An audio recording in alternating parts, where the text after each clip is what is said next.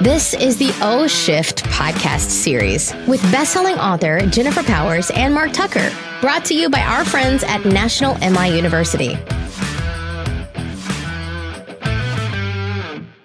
This is the O Shift podcast series with Mark Tucker. and Jennifer Powers. Hello, Jennifer Powers. Hi, see hello, you've- everyone. I see you've switched to water from your typical coffee. Yeah, you know, you can't drink coffee all day, or can you? Know. Get back to me. The, the you know. questions of the universe. uh, good stuff. So we're talking about flow, and I've got a question for you, Yes. for for the for the listeners. Do you ever find that you are not motivated? Mm-hmm. that you lack the motivation that you feel like you should have, or you need, or you like? Come on. Yeah, um, motiv- motivation or like productivity or accomplishment, or is it just that, yeah, like Yeah. you don't feel like you're producing as much as you could, Yeah. or doing as much as you could, or succeeding? Just mo- yeah, I I- okay. I, I'll tell you just for a real quick, Mm-hmm. like you know, just to give a base. So, um, I mean, I, I could give you many examples, but just like, like for example, I know I got to get out and weed the, the yard, whatever. You know, Mm, every once in a while I got to do that, and some people love that. Yeah. if you love that, that's amazing. I wish you were here now. wish I could use Mm-hmm. There's ten dollars an hour in it for you. high roller. Uh, um, but you know, and I'll be like, okay, yeah, this weekend I'm going to get out there and do it. And then the weekend comes and Saturday, I'm like, really, this is the way I want to spend my Saturday Yeah. out there doing, you know? So it's just like this motivation is just not there for certain things. right. And what's wrong with that? No, I'm just I wonder about it sometimes, and I think a lot of people sort of beat themselves up sometimes for not being more motivated. I should really get to this. Haven't you ever said that? Like, oh, I, God, I gotta get to Yeah. that. Some, you know, I gotta get to that. Yeah, sure, sure. And then we don't, and then we beat ourselves up and Yeah. Mm-hmm. we think we should be more fill in blank, right? Yeah, I think that's absolutely true. And I also think there is, as always, another way to look at it, Mm-hmm. right? So, first of all, listeners, you want to identify like, is that something that you can relate to? My money is on yes. You probably can relate to that because you're human and it's part of the human condition. But what I think might be im- more important and more productive is to focus on that which you have got done Yeah. or have accomplished and honor that. But more importantly, understand why that was what you accomplished versus what you didn't accomplish. Huh. Like, start to sleuth it out. Like, what is it about you that makes you super productive over here, Right. but not so productive over there? Right, right. And maybe, just maybe, you can take yourself off the hook for not being productive over here Yeah, yeah. like you're really productive around the house like you are super good at maintaining household you know duties and Oh, keeping things noticed. in Keeping order your water glass filled. yes always mm-hmm. that and so like that is a asset that you that you bring so when you start to beat yourself up for not being motivated to do the outside work Right. like maybe you just aren't motivated to do outside work Right. like, why do we need to resist something that we are not so easily drawn to? Hey, and listeners, you, you're realizing how lucky I am to get a wife that is like okay with that. And I think that that's I think that's a really important point. It's like a lot of times we'll pressure people, you know, sometimes our significant others to Sure. do things that like why don't you, you know, here's your to-do list and it's like, Mm. oh my goodness. Um, one thing that you do real well is that you really make me feel good about the things that I do do Yeah. and not feel bad about the things that I don't do. Mm. And and that that has been oh I'm just telling you listener just a really a wonderful thing that you can do for yourself and hopefully you have other people supporting that. That's right. And I think um, that goes back to like what we expect from people. Like maybe I'm expecting something from you that you don't inherently aren't inherently able to give or just aren't skilled at. Yeah.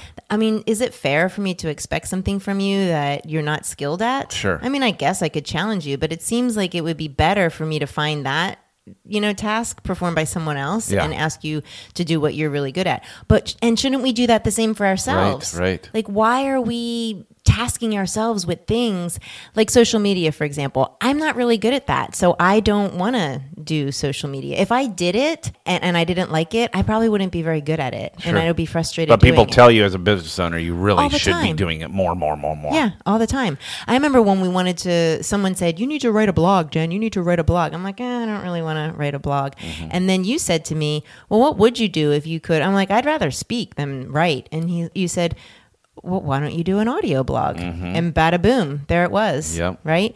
So how how well are you honoring your truest talents and skills and preferences? I want to I want to really point out that what you're talking about is it's not an old school mentality. I mean, old school mentality says work hard, no pain, no gain. Yep. You know, it doesn't matter if you like it, you just do it. And I had an interesting conversation with my uh, youngest son a little while back, um, who was feeling pressure to do this or that with his time, right?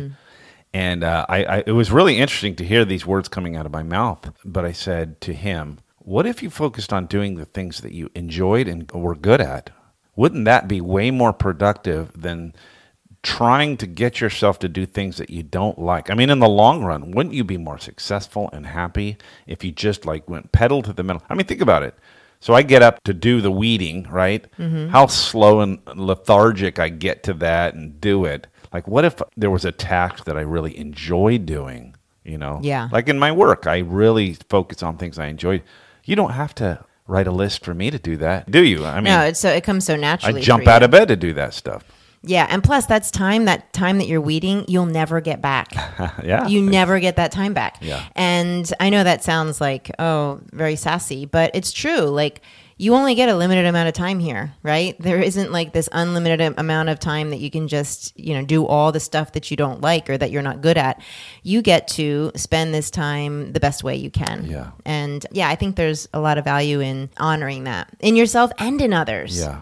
I love that. I really love. I think there's a lot, a lot of, power. and I think sometimes millennials they get this a little more than us old, old schoolers do. yeah. Yes, yes, it is a deviation from our, at least our generation. Right. But um, it's it's also just food for thought, like everything is, folks. You get to decide whether you want to continue to push through, like Mark said, that old school, and that's not a bad thing.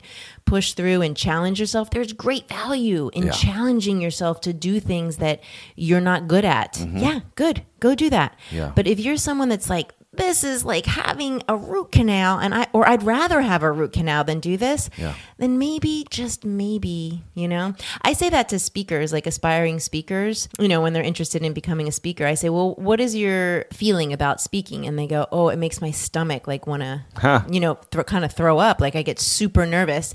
And I'm like, is that nervousness so much so that you, it would literally incapacitate you? Or is it a nervousness that will propel you forward?